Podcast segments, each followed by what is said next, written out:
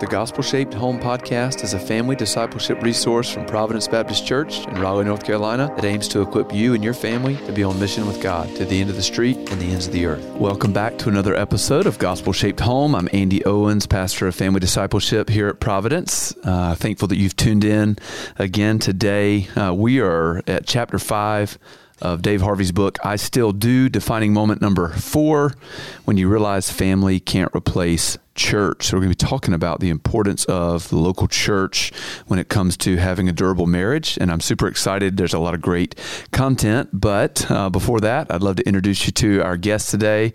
First off, Brian, welcome. Thanks. I feel like you get a little bit short-shafted on these welcomes because you're here every week. That's okay. Or anything you want to share with our listeners? No, I'm just glad to be here. Thanks. Okay. Thanks for letting me take part. I'm glad you're here, brother. And sitting across the table from us, we have Chris and Miriam Gardner. Welcome, guys. Thank you. It is wonderful to be here. Thanks for having us. Yeah, we're really glad. And I would love for you to just take a few minutes to introduce yourselves to our listeners for those who may not know you. Tell us about yourself, your family, your ministry here at Providence. Super. Well, we've been... you guys are newlyweds? Not quite. Oh. Not quite. It seems that way, though. You look like it. Good answer. Good answer. So we're working on 39 years this year. We got married just outside of middle school. So that's why we're you're from the South, aren't you? Yes, but we're not cousins. So, but and he's turning 60 this year. So we did not get married. That wasn't in the script. But anyway, out of the bag. So we have. You want to tell how many children and grandchildren we have? We have 3 grandchildren. Nope. Well, 3 children. Excuse me. 3 children, 2 sons in love. Yes, they're sons in love. And 7 grandchildren. Mm-hmm. Yep, love them all. And we've been members of Providence for around 20, 21 years. And we spent a long time directing Impact Student Camp and loved every minute of that. Been involved in life groups for the whole time we've been here. And we've been leading a couples life group for the last, 10 years or so. They used to be young couples.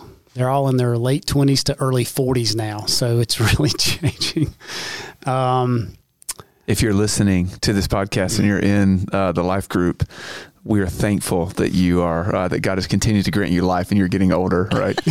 Exactly. Sorry about that marriage family life group. So it's called the Marriage Family Life Group? That is correct. Marriage Foundations Life Group. Okay, We've called it that ever since the beginning, and it's great because we use Ephesians 5 as our backdrop and our focal chapter for almost anything that we do. Let's see. I serve as an elder here, second term, Providence, and love being a servant in that way. It's such a blessing. And Miriam, I'll let you talk about, and I've been involved with men's ministry. A lot. So, Miriam? My joy is helping with the children when the women are here and lambs. So I get to love on the babies, and which encourages a lot of the women who know me that they're okay with leaving their kids. So that's my joy of getting to do that. Well, thank you both for your service to the church. We're really grateful you guys are here. And Chris, is it true that you don't like chocolate or coffee? Yeah, it is, Andy. It is true, and I know that's un-American. I was going to ask, are you American what's wrong? I'm very, very American, very Southern. It's not normal, but even more than not liking it, I've never even tasted coffee in my life, believe it or not. Well, I can get you a cup after this if you want. You can get all the cups you want, but the coffee will stay in the cup. Okay. Well, welcome. Glad you guys are here. So let's dive in. Again, this is when you realize family can't replace church. Brian, you want to start us off with just giving us the big idea? What's this chapter about? Yeah, so I think he really capitalizes on or hones in on the big idea. If you're reading along, you can look at the top of page 81. But he says this: meaningful involvement in a gospel preaching church links directly to having a durable marriage. He's talked from the beginning about this idea of a durable marriage, of a marriage that that sticks and stays. And so he's kind of set us up in this chapter right out of the chute and says, look, this is what I want you to understand. Your marriage will be more healthy when you understand the vital importance of being attached to the family of faith. Not the big picture church, yes, but being attached to a local believing body of faith. Okay. And, you know, he actually starts, the way he leads into that is that he talked about declining church attendance, right? A real practical indicator of how committed people are is that now the average, I don't know if it's average evangelical church member attends not 3 times a month, but 2 times a month. It's actually now like 1.6. Okay. Even since he's written the book, it's dropped below 2. Yeah. So he goes into a discussion about family, our biological family, our in the home family, and the family of faith. And you know, Chris, before we started recording, you were talking about how people feel like almost there's a what's the word here I'm looking for? Competition. A competition between the two. What were, could you expound on that a little bit? Sure. There's it's not easy, but there's a balancing act that believing families have to deal with. And that is they have the normal routine activities between school and work and vacations and extended family and all that. And yet needing to have time or make priorities and have the time to attend church, and not just attend, to be truly engaged and to enjoy the benefits and blessings of not only being taught and discipled and having needs met and prayed for, but to do that for others at the exact same time. That takes time and a commitment. It does. So it's a balancing act. The challenge is for people to understand that it's not one or the other. Both can be done and done well and successfully in a healthy way.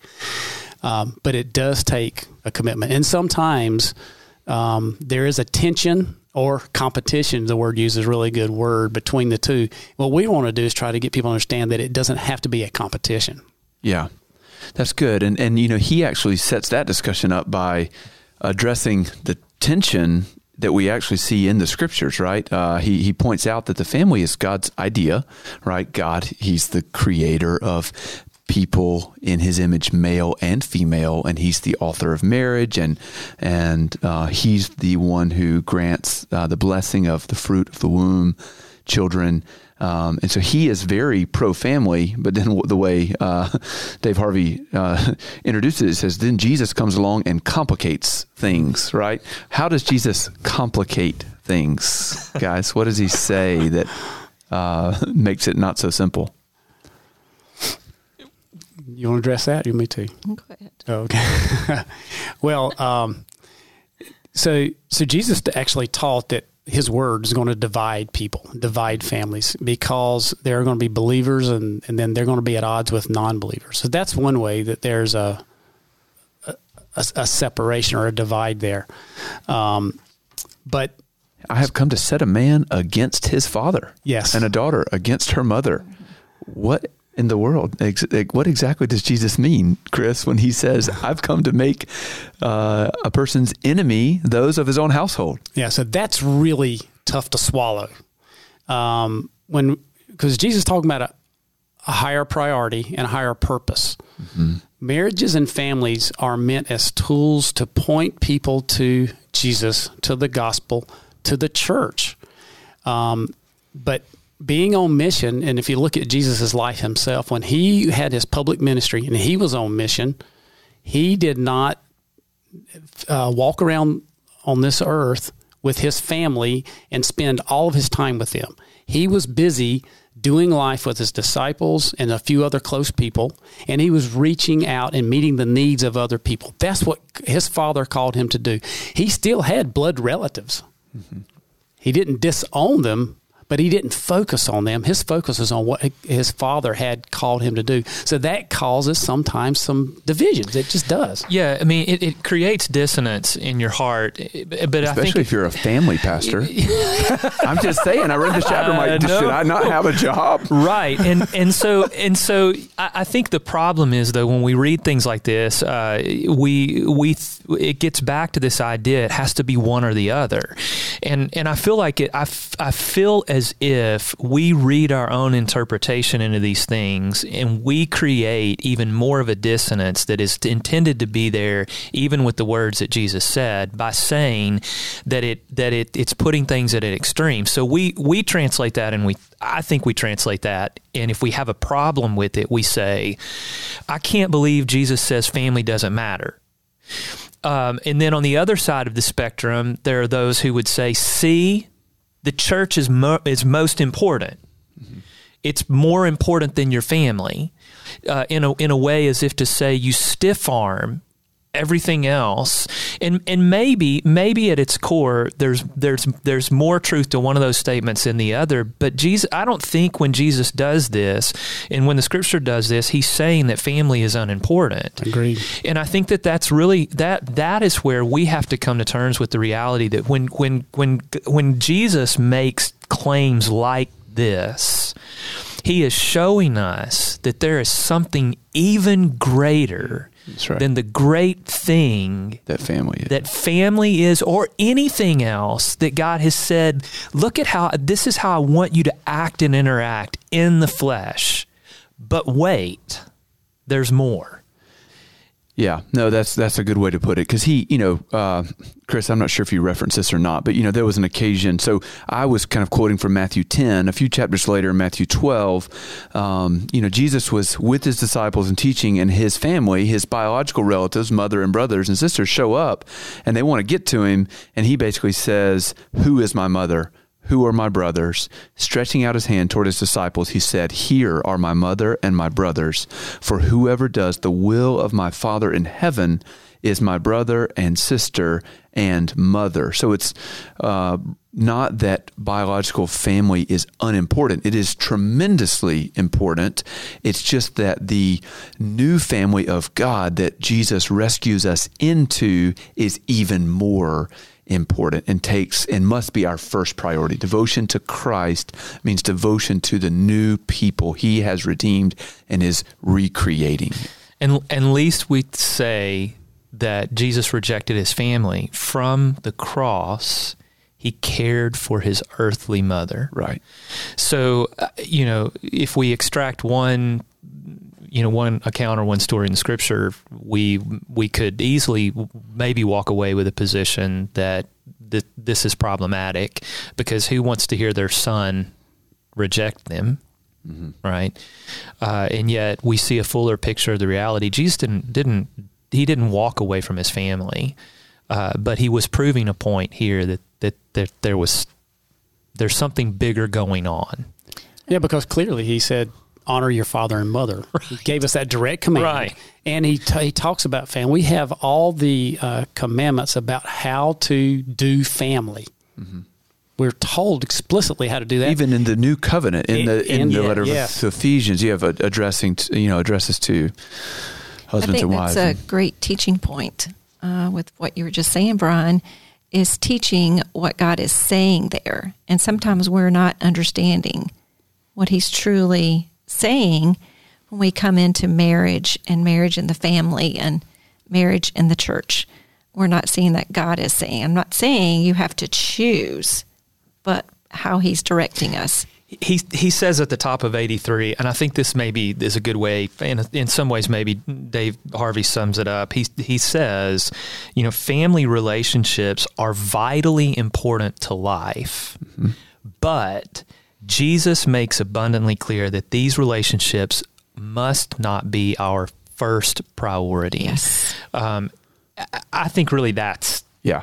And I think he feels the need to address it because of the individualistic bent in our hearts and in our society, and the tendency that a lot of Western Christians have to maybe neglect the importance of the church, both the ministry of other believers to them and their responsibility to other believers in the local church under the, you know, the banner of my family. Like I have to guard time for my family.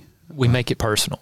Even if we make that personal, I mean, a lot of times we make it personal about me, like right. Me, but in the context of this chapter, it's making it personal about me, and I make that circle my immediate family. Yeah, and you know, not to beat a dead horse, but this is really important. You know, he says our independence must be exchanged for membership in God's new family, and that doesn't just mean our individual independence, like you were saying, but sometimes our tendency to say, hey, nothing can enter this sphere, my biological family, but rather we recognize that Christ is calling us to a new corporate identity as well, right? Redeemed community of faith. So, Chris, Merriam, he ties this specifically to marriage by talking about eternity and some things that Jesus said about eternity. Well, could you guys summarize that for us or point us in the right direction?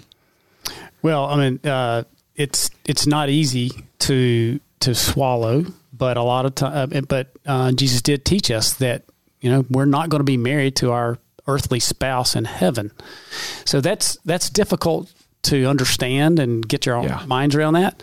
But there's also a bigger picture here about eternity. I think it's extremely important, and I can't remember exactly where he covers this in the chapter, but and that is we have specific purposes for marriage, and it's bigger than just our oneness, and it's bigger than to just populate the earth and right. so many other blessings we get to enjoy. Right, it is those things. It's for your joy, absolutely. For your comfort, for being fruitful and multiplying. But it's also much bigger in that our marriages are specifically commanded and called to point the world, especially the lost world, to the relationship between Christ and the church. That's right. And it's so clear that's what our ultimate purpose is. And I think if marriages and couples lived life, Christian couples live life with that in mind, then it would open up their eyes to see how they walk around, how they do life and all that. It would just change things. It doesn't take away the very real enjoyment and the blessing of those things now. But what it does, and this is what I think we were talking about this before we started the podcast, but this is where I think the tension in our heads and our hearts is sometimes is we can't imagine that something that brings so much enjoyment or joy or fulfillment in life could be eclipsed by anything. And yet that's exactly... I mean, that's what the scripture is telling us about eternity beyond the flesh that's bound by the brokenness of the flesh right now because of the fall. Yeah. Miriam, do you want to read those verses from Ephesians 5? Chris has kind of already expounded on them and the significance of our marriages, but don't let it go unsaid here. Ephesians 5. Maybe starting near the end, 31, 32. This is after some instruction on, specific callings for Christian wives and Christian husbands and how they model their responsibilities off of the church's submission to Christ and Christ's sacrificial love for his bride. Then Paul says, and starting in verse 31, for this is a reason a man will leave his father and mother and be united to his wife, and the two will become one flesh. This is a profound mystery, but I am talking about Christ and the church. However, each one of you must love his wife as he loves himself, and the wife must respect her husband. Mm-hmm. So he uses an illustration of this theme park in Pittsburgh and signs. What's the significance of that illustration as it relates to this idea, Chris, about marriage being a sign and a pointer? You'll have to remind me of that one. I don't remember that one. Oh, sorry. There was a theme park in Pittsburgh. I've never heard of it. Kennedy Land or what was it? It was something like that. Something local. Kennywood, yeah. You were close, Andy. It started with a K and ended with a D. But not to be confused with Kenny Rogers or Dollywood. Combine those two together. Okay. That was pretty good. We digress. That was good.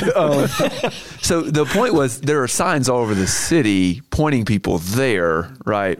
And if a child who had never been there before saw the signs and went and stood under the sign and thought, this is Kennywood, right? This is the enjoyment and the pleasure. We would recognize, there's something so much more fun, something that actually is what this child wants and is made for or longs for when they get there, but he's confusing the sign with the reality. Yeah. And so our marriages are, though they, when you aren't there yet, you've got to follow the sign, right? Our marriages are really meaningful. He ends that passage with, however, let each one of you love his wife and let the wife see that she respects her husband. Like we live in these roles now, but one day we will arrive at the marriage supper of the Lamb and we won't need the sign anymore. And we won't feel like we're missing out because we don't see the sign. We'll be at the park. That's what's remarkable. Absolutely. Go ahead. No, I mean that. Please, that is what it blows my mind. Like it does, and it's amazing how many things God gave us to give us a picture of that and point to that throughout all of Scripture. And marriage is one of those things. That's right. And what I really love about this whole discussion is how it's sort of a cyclical, not argument, but it supports itself. And that is the best way for our marriage is to be used to point people to the marriage supper of the Lamb and that union in heaven is to be involved in the local church and be trained and discipled and encouraged and all that. It's brother. The best way for that to happen. Would you say that again? I'm not sure that I can remember exactly what I said, but yeah, that's so good. That's so good. Thank you for tuning in to this episode. I hope you've been blessed and encouraged by the first part of our conversation with Chris and Miriam about the gift of the church and just God's wisdom and kindness in giving us one another and the importance of the church for our marriages and our families. So again, hope you're encouraged and I hope you'll check out part 2 of this conversation. See you next time. Thanks for listening to this episode of the Gospel Shaped Home podcast, produced by Providence Baptist Church of Raleigh, North Carolina. For more information and resources from Providence, visit us online at pray.org. If you enjoyed today's episode, please consider subscribing and leaving a review on Apple Podcasts.